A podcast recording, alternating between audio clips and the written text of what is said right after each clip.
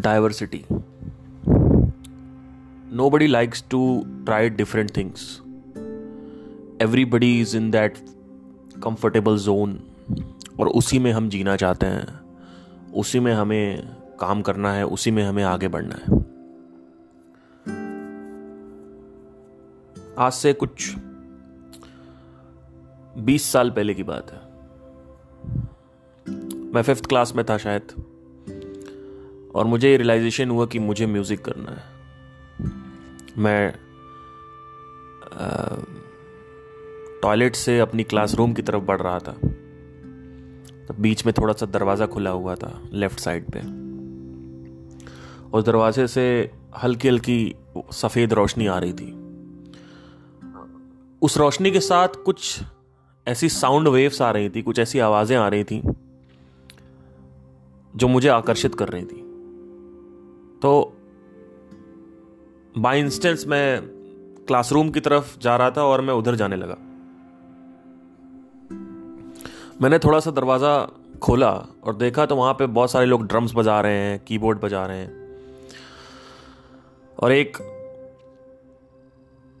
Environment है musical environment कोई guitar पे बैठा है और बड़ा आनंद फील हो रहा था मुझे। It was like I was meant to do this. I, I, I am meant to be here in this room. It hit me. और उस दिन से मैंने ये रियलाइज़ कर लिया उसी क्षण मैंने ये निर्णय कर लिया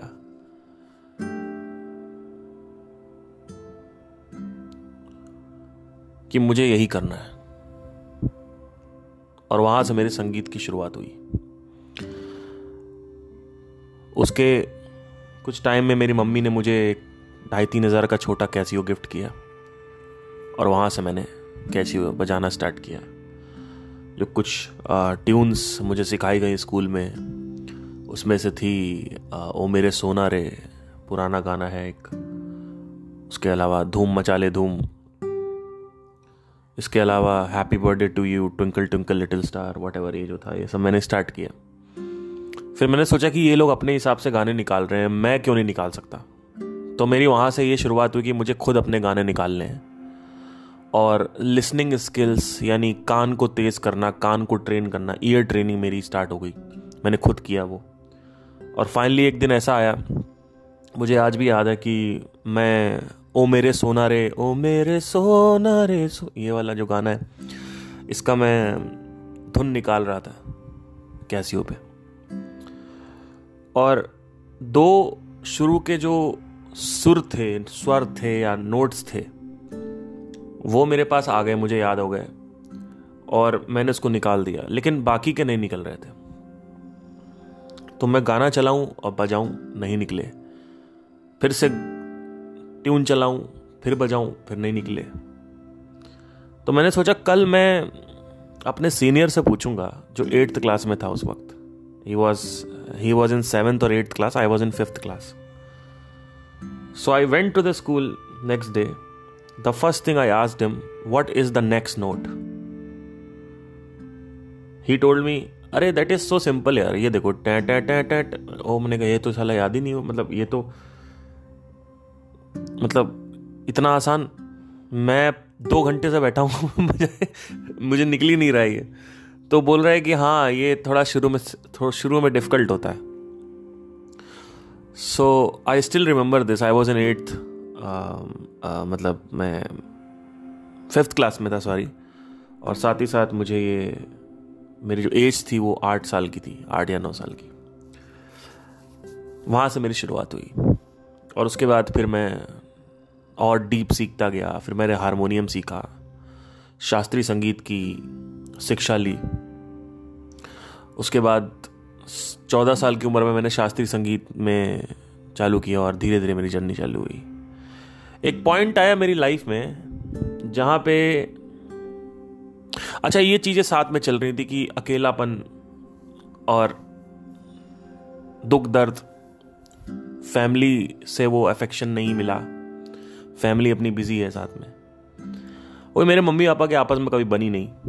तो उसके चलते क्या हुआ कि कहीं ना कहीं थोड़ा बहुत तो इफ़ेक्ट आता ही है। क्योंकि जब माँ बाप एक साथ एक दूसरे का चेहरा नहीं देखने जाता, बच्चा अकेला हो जाता है। प्लस मेरे माँ बाप दोनों ही काम कर रहे थे तो दोनों बाहर रहते थे घर के। मैं घर पे अकेले रहता था, मेरी बड़ी दीदी थी, वो साथ में रहती थी। मेरे ताऊ जी की जो बेटी हैं, शुरू में वो साथ में रही, फिर उसके बाद कई बार अकेले भी रहे। तो फिर मेरा छोटा भाई रहता था छोटा भाई पैदा हो गया 2004 में। तो फिर आ, कुछ मेड्स आई। मैं मेड और मेरा भाई साथ में रहते थे। मेड्स के साथ भी आ, मेरी दोस्ती वोस्ती हो गई। कुछ ऐसी चीज़ें हुई जो बता नहीं सकता।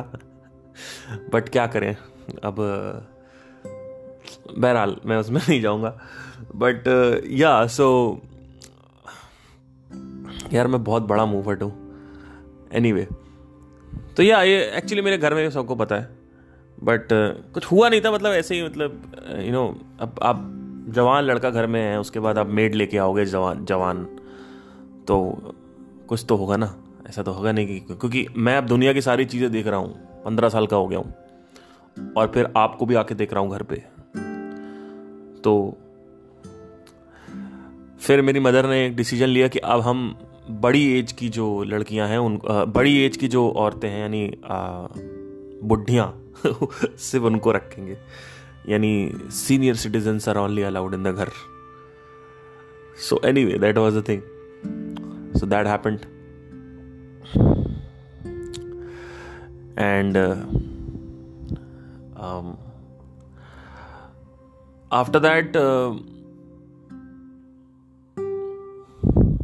मैं क्या बात कर रहा था भाई कहाँ चला गया मैं? पूरा का पूरा फ्लो टूट गया।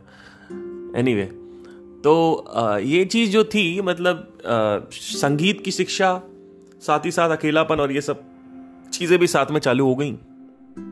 ये सब साथ में चल रहा था। फिर आया एक पॉइंट जहाँ पे मुझे रियलाइज़ हुआ कि अब मुझे मेरे पास कोई रास्ता नहीं बचा है। अब मुझे कोई चीज़ सेटिस्फाई नहीं कर पा रही है। मैं अकेले ही हूँ और अकेले ही था। पहले भी। और पेरेंटल सपोर्ट नहीं है। फिर लंबे बाल वालों के साथ आशकी की पूरा दिल से चाहा। फिर उन्होंने भी धज्जियाँ उड़ा दी। कोई गैर कास्ट में था, गैर जात था। तो वो किसी और से शादी हो गई, क्योंकि कहा कि घर वाले नहीं मानेंगे। फिर जब जात वाली से करी तो किसी और के साथ सो गई। तो जो ये सब चीज़ें हो रही थी मेरे साथ, और ये मेरी कोई पर्टिकुलर कहानी नहीं है। ये मत सोचिएगा कि ये सिर्फ़ मेरी कहानी है, यही सबके साथ हो रहा है। ये जो हो रहा है, ये सबके साथ हो रहा है मेरे साथ नहीं हो रहा सिर्फ़। कई लोग बोलते हैं कि हम नहीं बताएँगे, हमारी कहानी प्राइवेट है, हमें थोड़ा सा ऑकवर्ड लगता है वियर्ड लगता है, और ज़ाहिर नहीं करते कई लोग। तो जो लोग इंट्रोवर्ट है, ज़ाहिर नहीं करते जल्दी। एक मेरा फ्रेंड था, उसकी गर्लफ्रेंड थी तो वो उससे रोज बोलती थी कि यार ये सिर्फ़ मेरे सामने ज़ाहिर करता है, और किसी के सामने ज़ाहिर नहीं करता। ज़ाहिर मतलब क्या होता है? एक्सप्रेस हिडन फीलिंग्स लोग प्राइवेट रखते हैं। They are not that much expressive but I want to tell you all that whatever you are hiding is not special it is not Kohinoor का हीरा whatever story you have it's not unique everybody has the same story only the characters are different so फिर ये start हुआ और finally जब ये spirituality साथ में चली तो फिर मुझे ये भी रियलाइज़ हुआ कि मुझे पैसे अगर बनाने हैं तो मार्केटिंग भी सीखनी पड़ेगी। मैंने डिजिटल मार्केटिंग की शुरुआत आज से दो ढाई साल पहले तीन साल पहले नहीं नहीं चार साल पहले मेरी शुरुआत हो गई थी। 2019 के शुरू में मैंने पढ़ना चालू कर दिया था कि how to conquer this you know Facebook ads and Google ads and all that advertising की शुरुआत मेरी हो गई थी 2019 uh, में शुरू में। तो 2019 ही था नहीं नहीं 2019 नहीं था, मुझे माफ़ करिएगा। 2020 के शुरू में मेरी, जब कोरोना पीक वन आया था, तब मेरी शुरुआत हो गई थी। तो 2020 हो गया 2021 हो गया 2022 हो गया, तीन साल हो गया मेरे को ऑलमोस्ट इसमें। अब क्या होता क्या है सीन क्या है? ये मैं क्यों बता रहा हूँ पूरी की पूरी जो गुत्थी है, जो चीज़ें डाइवर्सिटी के ऊपर जो टॉपिक है, मैं ये कह रहा हूँ कि लोग लोगों को एक ही चीज़ पसंद है। जैसे किसी को फिजिक्स पसंद है तो they don't like bio they hate bio somebody likes chemistry somebody don't like chemistry. वैसे ही किसी को इंडिया पसंद है तो they resist outer cities outer countries there is attachment towards a particular thing एक पर्टिकुलर चीज़ के पीछे एक मोह है, एक अटैचमेंट है, एक बंधन है, एक चाहत है। और ए और किसी विपरीत चीज़ के पीछे एक हेट है। इसको हम शास्त्रों में बोलते हैं राग द्वेष। I like to sing I like to sing songs but I don't like marketing but what is required जो चीज़ ज़रूरी है, वो है मार्केटिंग आप क्या कर रहे हो? आप गाना गा रहे हो। क्यों? क्योंकि गाने में मज़ा है। और मैं ये सिर्फ़ एग्ज़ाम्पल ले रहा हूँ, क्योंकि मैं अपने हिसाब से बता रहा हूँ। आप अपने हिसाब से देख लो। Maybe you like studies so you like this subject but you don't like this subject whatever I am trying to say over air is that like when I got in love with the real thing जब मुझे जिससे actually में मोहब्बत होनी चाहिए, उससे मोहब्बत हुई। वो क्या है? पूरे के पूरे विश्व से। वो कैसे होती है? जब आपको ये पता चलता है कि आप और विश्व अलग नहीं है, आप ही विश्व साक्षी हो। आप ही विश्व का सोर्स हो। जब आपको यह अच्छे से क्लियर हो जाता है तो अब आपको हर चीज़ से प्यार हो जाता है। आपने लोगों को देखा होगा कि लोग कुत्तों को पसंद करते हैं। They don't like they like dogs they want to pet dogs कुत्ते को प्यार करेंगे। उसको अपने जांघों पे बैठाते हैं, लैब्स पे। But they don't like snakes they don't like centipedes. They don't like they resist everybody likes dogs and cat हर आदमी को कुत्ता, बिलार और बिल्ला, ये तीन चीज़ें पसंद है। लेकिन किसी को शेर नहीं पसंद। किसी को टाइगर नहीं पसंद है। अगर आप मेरे से बात करें तो पिछले पाँच महीने से मैं एक नई चीज़ में अपने आप को लगाया हुआ हूँ। वो है वाइल्ड लाइफ मुझे टाइगर्स के बिहेवियर पढ़ने में काफ़ी अब रुचि होने लगी है। मैं टाइगर्स के बिहेवियर पढ़ता हूँ। टाइगर्स को मैं, क्योंकि हमारा नेशनल एनिमल है टाइगर और सबसे ज़्यादा आबादी टाइगर की हमारे ही देश में है। नौ तरीके की जातियाँ हैं टाइगर की, जिसमें से तीन जाति विलुप्त हो गई है एक्सटिंक्ट हो गई है। आज से 200 साल पहले हमारे देश में एक लाख से ज़्यादा टाइगर्स थे। आज हमारे देश में सिर्फ़ ढाई से तीन हज़ार टाइगर्स बचे हुए हैं। सबसे ज़्यादा टाइगर्स हमारे पास है। पूरे वर्ल्ड में, पूरे विश्व में जो टाइगर्स की पॉपुलेशन है वो है पैतालीस सौ के आसपास। हमारे पास इस समय है तीन हज़ार के आसपास टाइगर्स।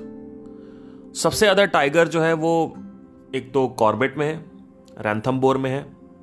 और तो मैं मतलब ये सब चीज़ें पढ़ रहा हूँ। अब ये क्यों पढ़ रहा हूँ? आप कहोगे कि इसको क्या ज़रूरत है पढ़ने की? मुझे हर चीज़ से प्यार हो गया है। मैं कैसे इसको एक्सप्रेस करूँ, ज़ाहिर करूँ, मुझे समझ नहीं आता। एक पॉइंट था मेरी लाइफ में जब मुझे दो या तीन चीज़ों से प्यार था। अब मुझे वो हर चीज़ से प्यार हो गया है जो ज़रूरी है करना नंबर वन जैसे मार्केटिंग से मुझे प्यार नहीं था, पर मुझे लगता था कि ज़रूरी है तो मुझे सीखनी पड़ेगी। और प्रोडक्ट और सर्विस में कोई दम नहीं होता है। प्रोडक्ट और सर्विस जो है वो एक बाद की चीज़ है। जो लोग कहते हैं ना कि आपका प्रोडक्ट अच्छा है, इसलिए चल गया। प्रोडक्ट से कुछ नहीं होता सर प्रोडक्ट और सर्विस की कोई वैल्यू नहीं है। जो भी सर्विस और प्रोडक्ट दे रहे हो, उसकी कोई वैल्यू नहीं होती उसकी वैल्यू होती है बट वो तभी तो होगी जब डिस्कवर होगा। जब आपको पता ही नहीं है कि फलाने जगह पे फलाना दुकान खुला हुआ है तो आपको कैसे पता चलेगा कि वहाँ का खाना अच्छा है? मार्केटिंग एक ऐसी चीज़ है जो मैसेज को कस्टमर तक पहुंचाती है। ठीक है? और मार्केटिंग में जो राजा होता है, एक स्टीव जॉब्स का बड़ा अच्छा इंटरव्यू है, जिसमें उन्होंने कहा है कि people who are into marketing they run the company जो कंपनी में मार्केटिंग में बैठा हुआ है, वो ही कंपनी को चलाने की औकात रखता है। क्योंकि उसके पास पावर होती है। वो पावर क्या है? पैसे की पावर वो वो जनरेट कर सकता है। वो कस्टमर्स ला सकता है। राइट सो तो स्टीव जॉब्स ने एक चीज़ बोली कि just because these people have powers they don't care about the customer satisfaction they don't care about कि कस्टमर की प्रॉब्लम सॉल्व हुई कि नहीं हुई. They just want to use the product to to achieve stuff to achieve all this material success वो वो एक product को यूज़ करना चाहते हैं उसका इस्तेमाल करना चाहते हैं पैसा कमाने के लिए. ठीक है? तो ही वॉज़ अगेंस्ट इट वो उसके विरोध में थे कि uh, वो इस इंटरव्यू में उन्होंने बोला कि मैं इसके बड़ा मैं इसका विरोधक हूँ कि जो मार्केटिंग डिपार्टमेंट है कंपनी का, वो ही रन करने लगता है। एक अभी पेप्सी का कुछ कुछ उसमें इंसिडेंट भी हुआ था जिसमें मार्केटिंग वालों ने कॉन्कर कर ली थी कंपनी। तो कंपनी वही रन कर रहे थे। तो बाकी सबकी कोई औकात नहीं है। प्रोडक्ट की कोई औकात नहीं होती। कस्टमर केयर सर्विस वालों की कोई औकात नहीं होती है। आप अगर एक मैनेजर हो, आपकी कोई औकात नहीं है। आप अगर एक प्रोडक्ट बनाने वाले हो, उसकी, आपकी कोई औकात नहीं है। आप कुछ भी हो कंपनी में, किसी भी डेजिग्नेशन पे हो, आपकी कोई औकात नहीं होती। सिर्फ़ औकात जो होती है ना, वो मार्केटिंग वाले की होती है। क्योंकि उसके पास पैसा होता है। मार्केटिंग एक ऐसी चीज़ है ना, जिसकी मतलब मार्केटिंग जिसके पास है, जिसको मार्केट करना आता है। जिसको मार्केटिंग आती है, उसको वो वो फिर, वो वो आज़ाद हो गया। He is like free now because he can use that so वो कस्टमर ला सकता है, वो पैसे जनरेट कर सकता है। बड़ी खतरनाक चीज़ है इसीलिए तो मुझे पता लगा कि, क्योंकि देखो, एक एक ऑप्शन था मेरे पास कि मैं एज अ सिंगर बॉलीवुड जाता, जो कि मैं गया भी था। और वहाँ पे जाके लो के तलवे चाटो, चाय बनाओ असिस्टेंट डायरेक्शन करो, वो भी मिलेगी कि नहीं मिलेगी। फिर लोगों को पिछवाड़ा दो, लड़की हो तो अगवाड़ा दो। ठीक है? तो फिर पैसे भी दो क्योंकि यहाँ पे सिर्फ़ पिछवाड़ा दे के काम नहीं चलता। अगर आप एक लड़की हो तो आपका आप आप आ, सामने किसी के साथ सो जाओगे वो चल जाएगा। लेकिन अगर आप एक लड़के हो तो आपको पिछवाड़ा भी देना पड़ेगा और साथ ही साथ आपको पैसे भी देने पड़ेंगे। और उसके बाद भी इतने महामूर्ख लोग हैं जो दिमाग नहीं लगाते हैं कि अगर तेरे को एक एड मिल गया तेरे को एक फ़िल्म मिल गई कुछ भी मिल गया तेरे को ये कहाँ से इस बात की सर्टनिटी देता है कि तेरे को आगे प्रोजेक्ट्स मिलेंगे? अगर आपको एक चीज़ अचीव भी हो गई लेट से कि आपको कुछ गाना वाना मिल गया एड मिल गया लक्स लक्स में एज एन एक्टर काम मिल गया लक्स के एड में। उसके बाद क्या ज़रूरी है कि आपको मिलेगा कि नहीं मिलेगा?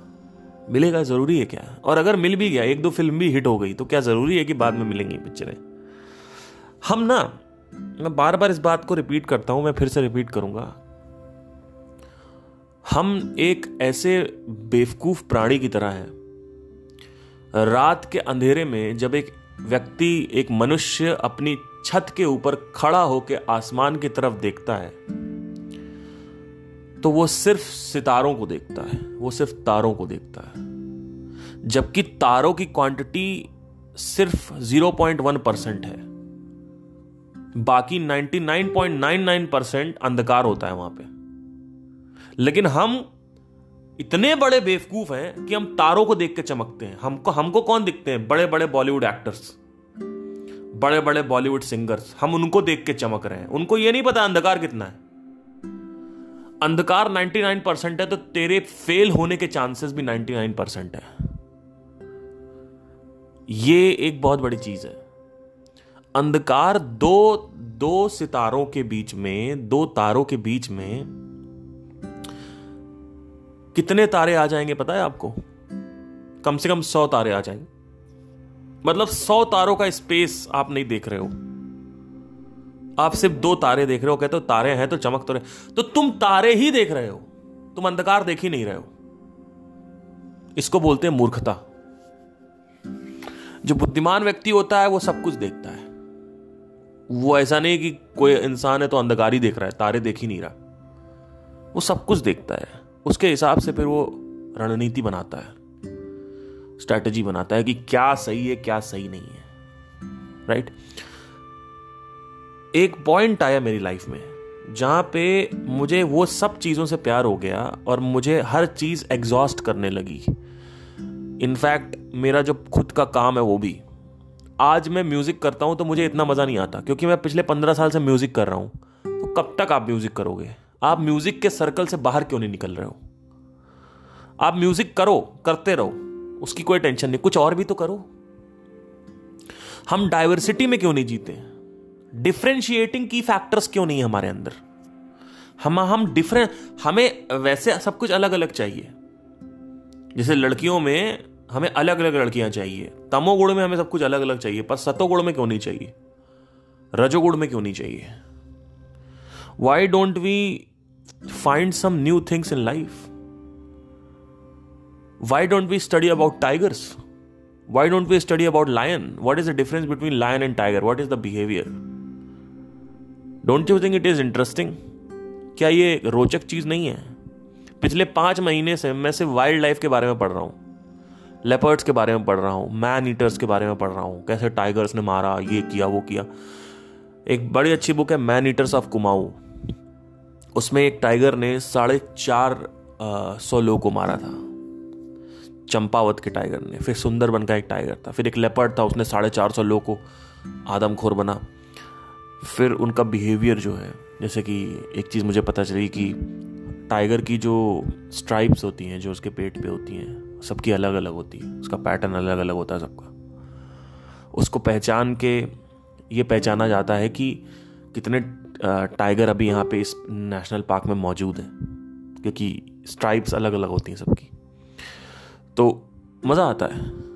बात वो नहीं है कि मैं ये नहीं कह रहा हूँ कि वाइल्ड लाइफ में जाओ। मैं कह रहा हूँ कि अपनी ज़िंदगी में कुछ अलग क्यों नहीं लाते हम। इसका सबसे बड़ा रीज़न पता है क्या है?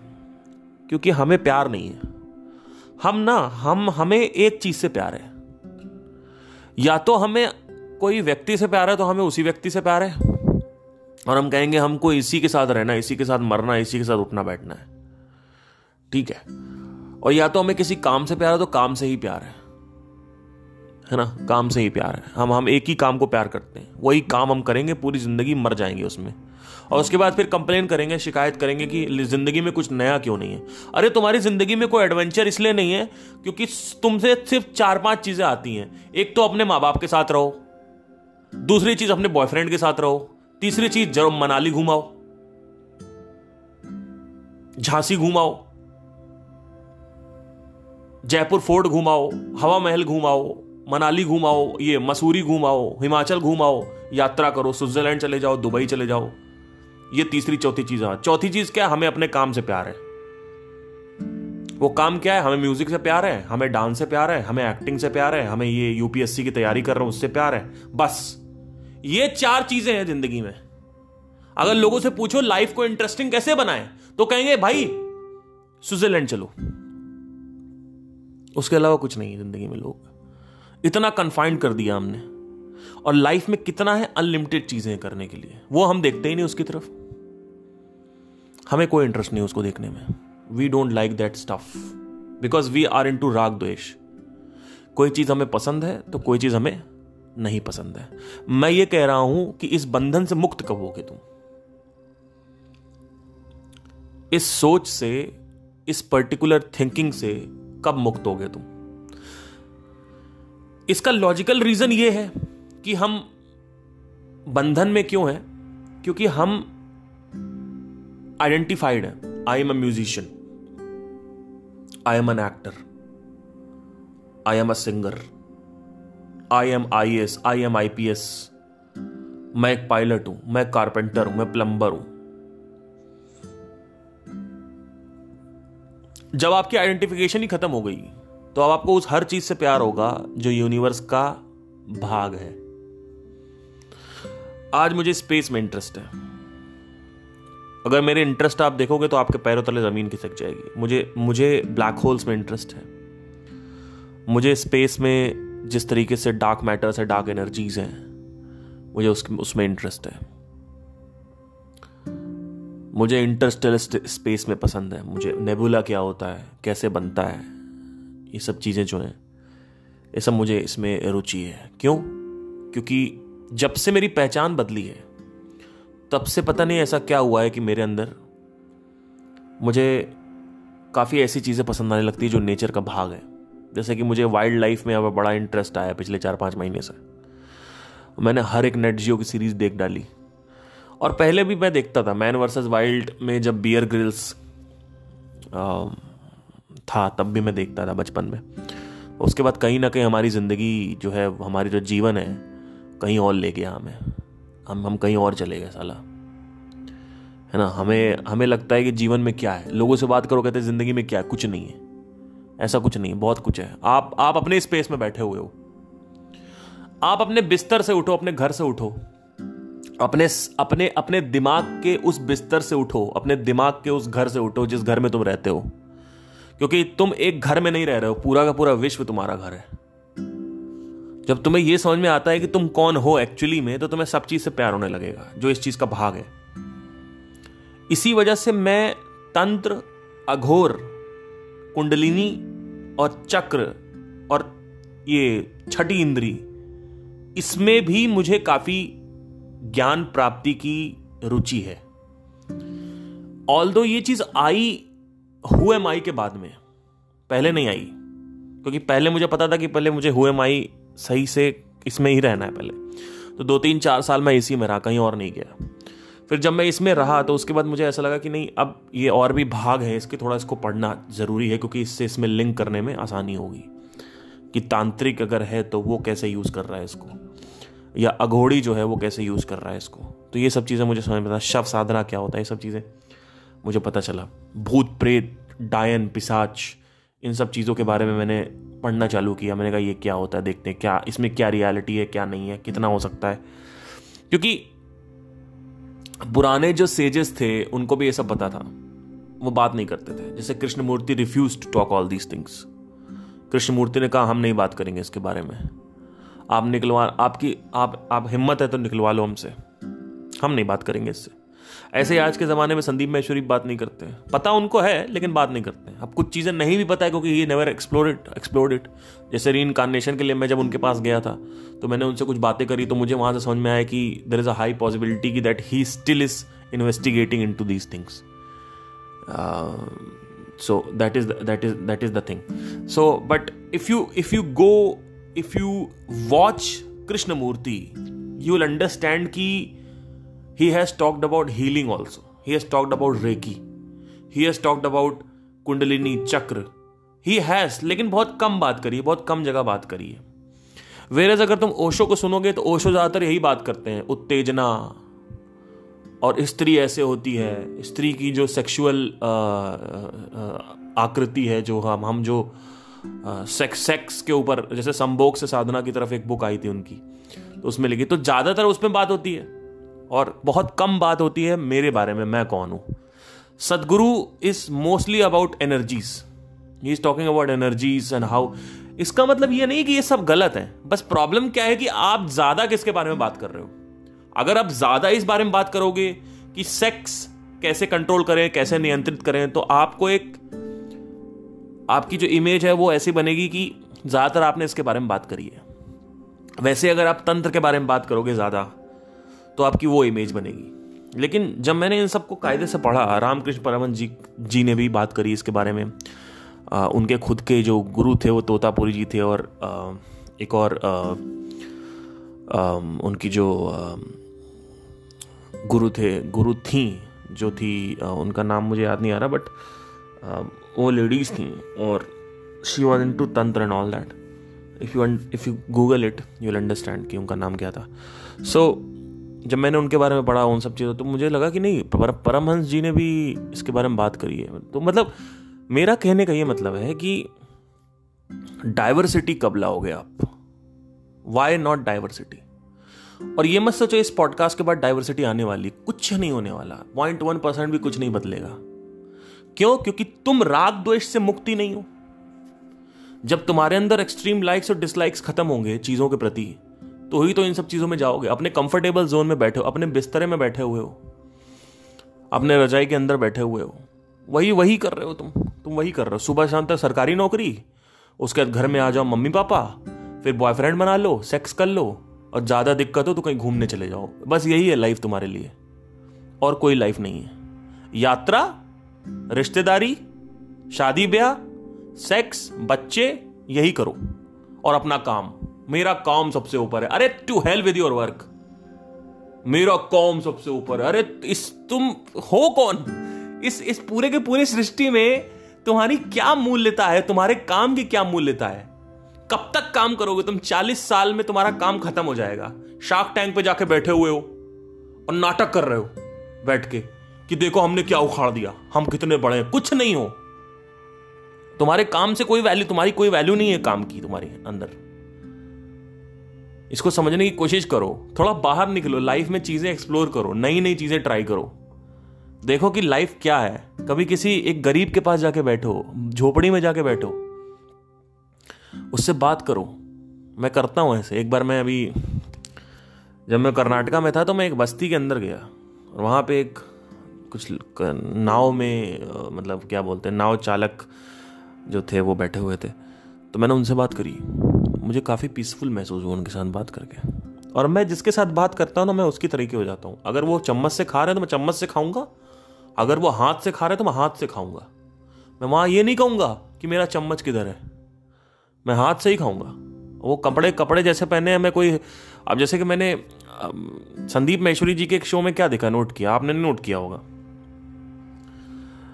जो भी गेस्ट आ रहे हैं जैसे विवेक बिंद्रा आए थे तो वो संदीप सर को मैच करने के लिए आए थे। क्या मैच कर रहे थे? वो कपड़ा मैच कर रहे थे। अब संदीप सर बैठे हुए हैं आपका टी शर्ट और उसमें, और आप सामने बैठ के आगे सूट पहन रहे हो आप। तो ये पता चलता है कि आप, इससे पता चलता है कि आप कितने राग द्वेषी हो। आप अपने कंफर्टेबल जोन में हो।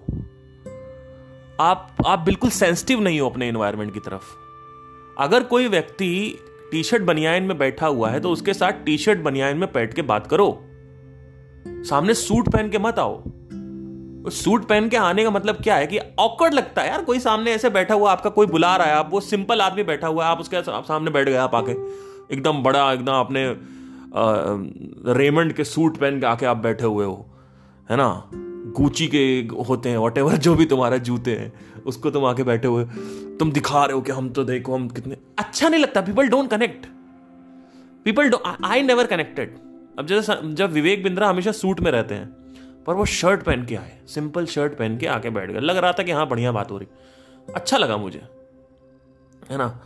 तो इट्स नॉट अबाउट कि तुम अपना काम छोड़ दो या अपनी चीज़ें छोड़ दो, मैं ये नहीं कह रहा हूँ। मैं कह रहा हूँ कि are you sensitive enough to sense the environment आप अपने एनवायरमेंट के हिसाब से क्यों नहीं ढलते हो? कमेलियन माइंड कैरेक्टरिस्टिक मेरा एक पॉडकास्ट है, उसको सुनो। उसका कहना यह है कि जिस जिस जिस कलर में एक कमेलियन जाता है, अगर वो हरी पत्ती के ऊपर बैठा है तो हरा हो जाता है वो। वैसे ही एक इंसान को होना चाहिए। अगर आप अगर आप गरीबों के साथ बैठे हो, या गरीब अमीर क्या होता है? तो हम थप्पा लगाते हैं, इंसान इंसान होता है। अगर आप किसी एक साधारण व्यक्ति के पास बैठे हो जो आर्थिक रूप से इतना कोई ज़्यादा उसके पास रुपए नहीं है, पैसे नहीं है तो आपको क्या लगता है? उसकी कोई मूल्य नहीं है? बहुत मूल्य है। उसके पास जो है ना, वो आपके पास नहीं है, वो है शांति। आप कभी गाँव की लाइफ में जाओ, बैठो लोगों के साथ बैठो, कभी कुमाऊं का खाना खाओ, बैठ के है ना? आप कुमाऊं डिश खाओ कभी बैठ के। देखो सिंपलिसिटी फॉलो करो। देखो क्या होता है। मज़ा आता है लाइफ में एक्सप्लोर करो। नहीं बैठे हुए हैं। हाँ, हम तो भैया अपने दोस्तों के साथ घूमेंगे। अरे बेवकूफ़ हो क्या? किसी और के साथ भी घूमो। अकेले मूवी नहीं दे जाओ अकेले मूवी देखो। अब सात साल मैंने अकेले मूवीज़ देखी। सात साल मैंने सब कुछ अकेले किया। अब मेरा टाइम आ गया कि मैं कुछ अलग करूँ। अभी पिछले सात साल से मैंने किसी के साथ इतना मैं घूमा नहीं। लेकिन अब मेरा टाइम आ गया है कि मैं लोगों के साथ घूमूं। अब मैं दोस्तों के साथ घूमता हूँ। अब मैं वापस दोस्तों को अपने जीवन में ला रहा हूँ। आप कहोगे, क्यों ला रहे हो?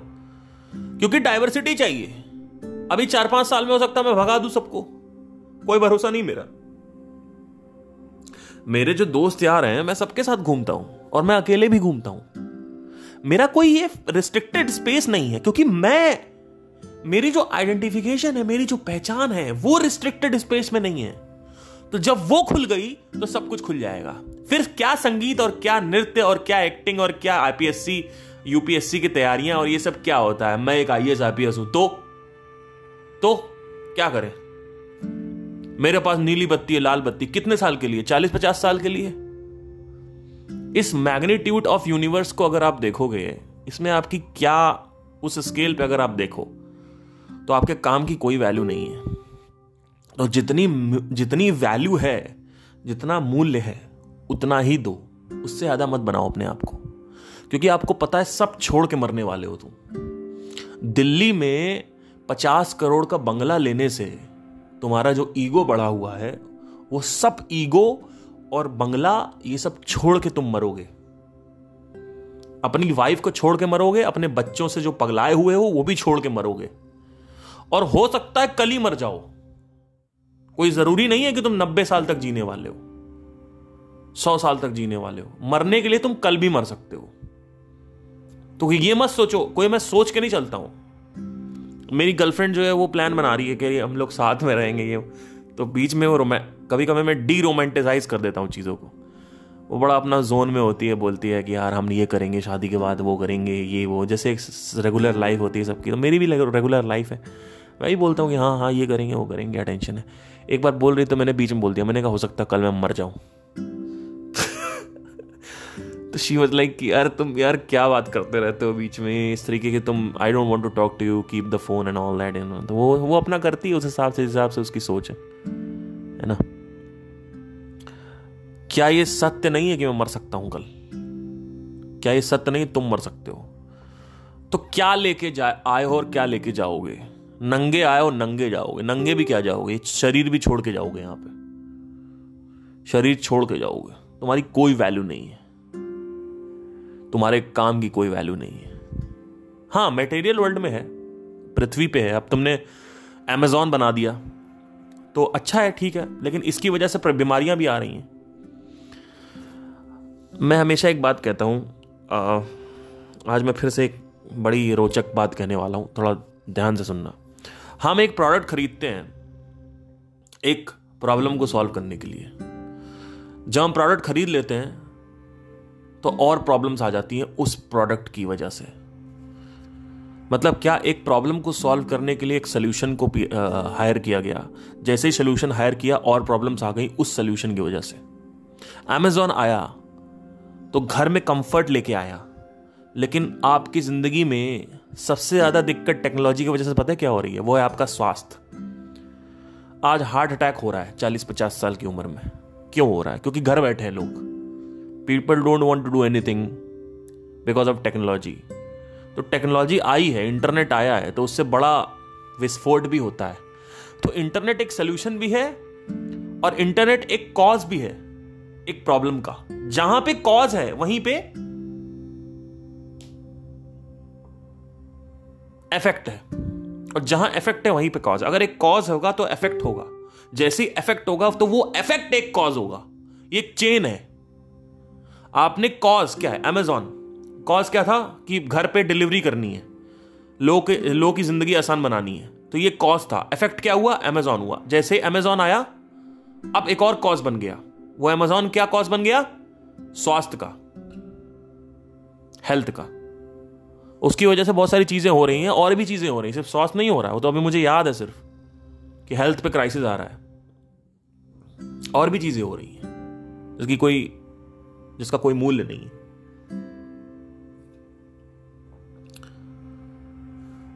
ये दुनिया बड़ी तेज़ी से डिजिटलाइज हो रही है।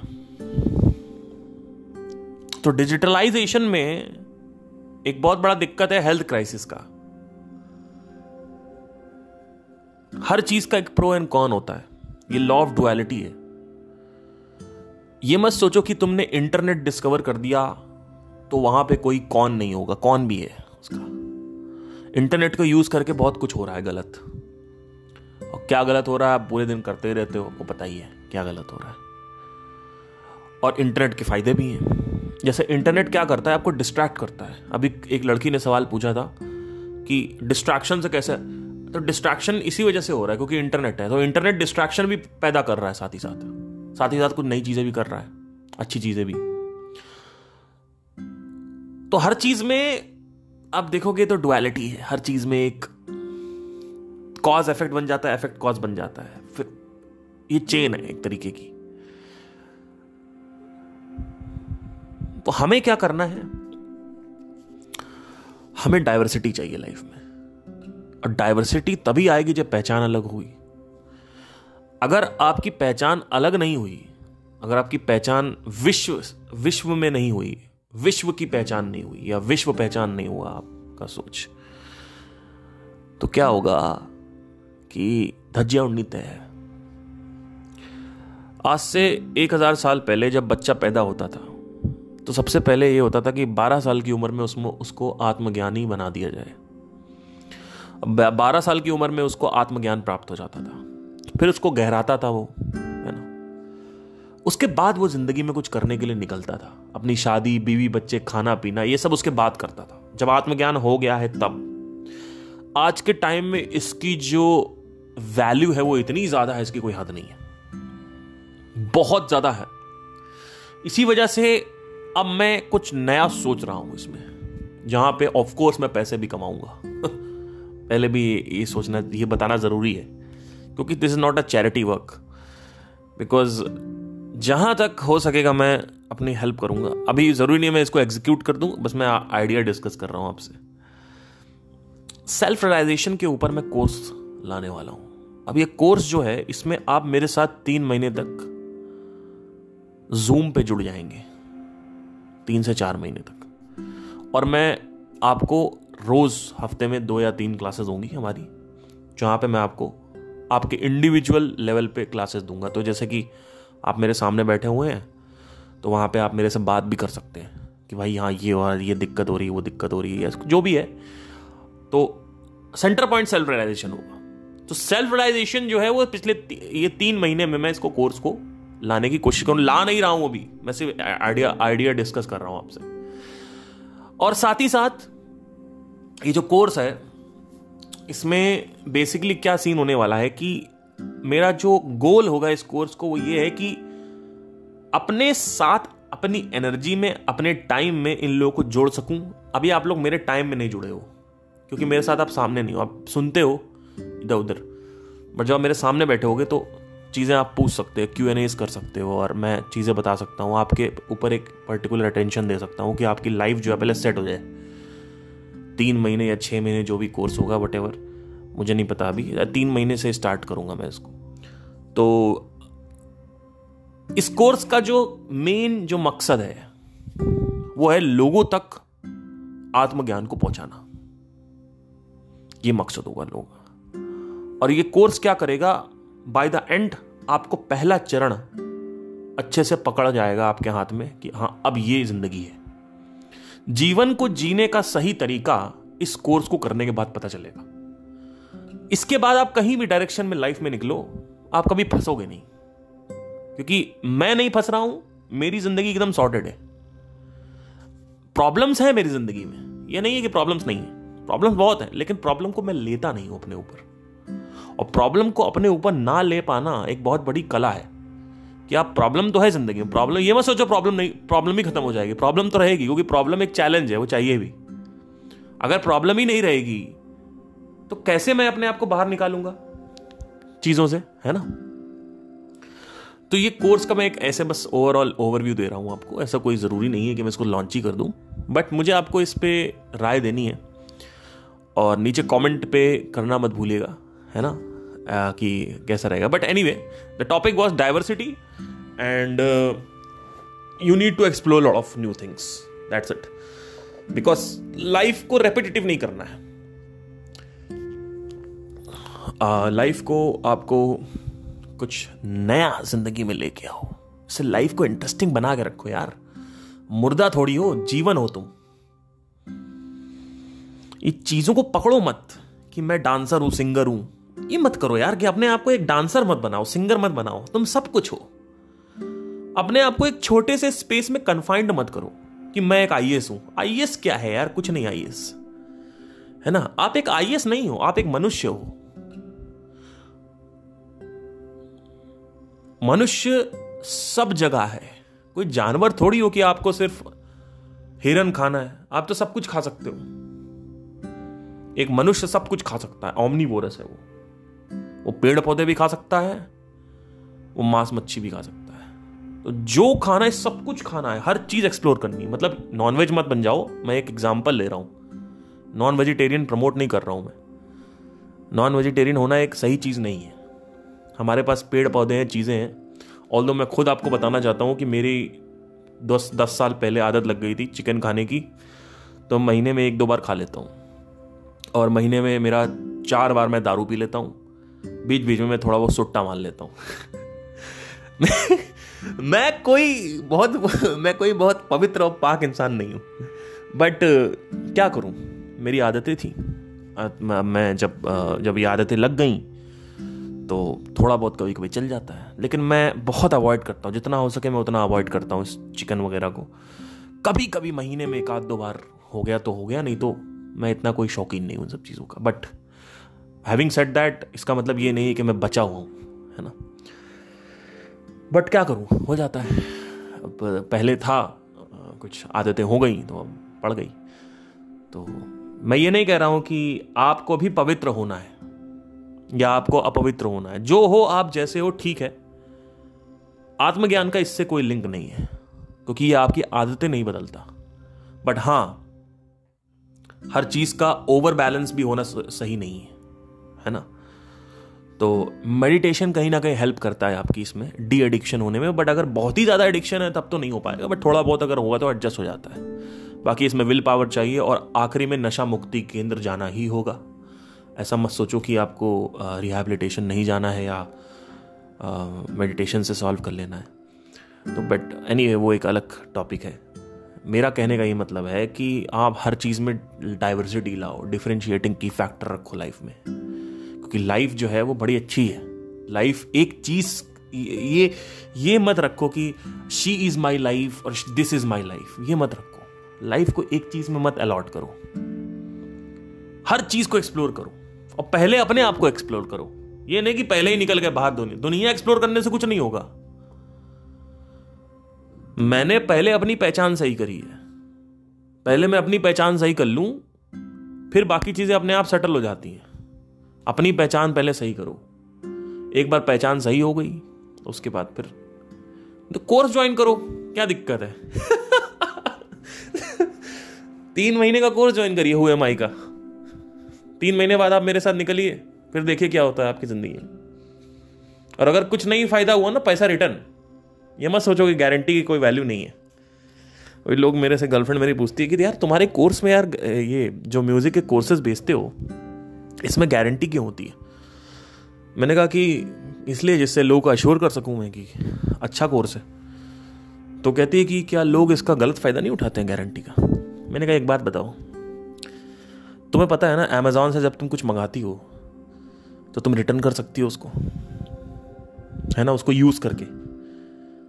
हाँ हाँ मैं रिटर्न कर सकती तो करती हो? नहीं। क्यों नहीं करती? क्योंकि हर कोई फ्रॉड नहीं होता है। कस्टमर्स अच्छे होते हैं। वो दो तीन परसेंट होते हैं वो पर हमें नुकसान नहीं करते वो। और कोई अगर बार बार आ, इसको कर रहा है अमेजोन पे तो अमेजोन उसको ब्लॉक भी कर देता है। ऐसे ही मैं भी हूँ अगर बार बार मेरे कोर्सेज लेके आप गारंटी का यूज़ करोगे तो ब्लॉक कर दो। पर इसका मतलब ये नहीं है कि guarantee guarantee three days guarantee thirty days guarantee देने से कोई इसका यूज़ मिस यूज़ नहीं करता। ये मिथ है। बट एनी anyway, वो एक डिफरेंट टॉपिक है। आज का जो टॉपिक था वो ये था कि डाइवर्सिटी को कैसे यूज़ करें और अपनी ज़िंदगी में सुकून पाने के लिए, क्योंकि ज़िंदगी में आपको सुकून चाहिए, कुछ अलग अलग चीज़ें चाहिए, क्योंकि मन हमारा ऐसा ही है। Thank you take care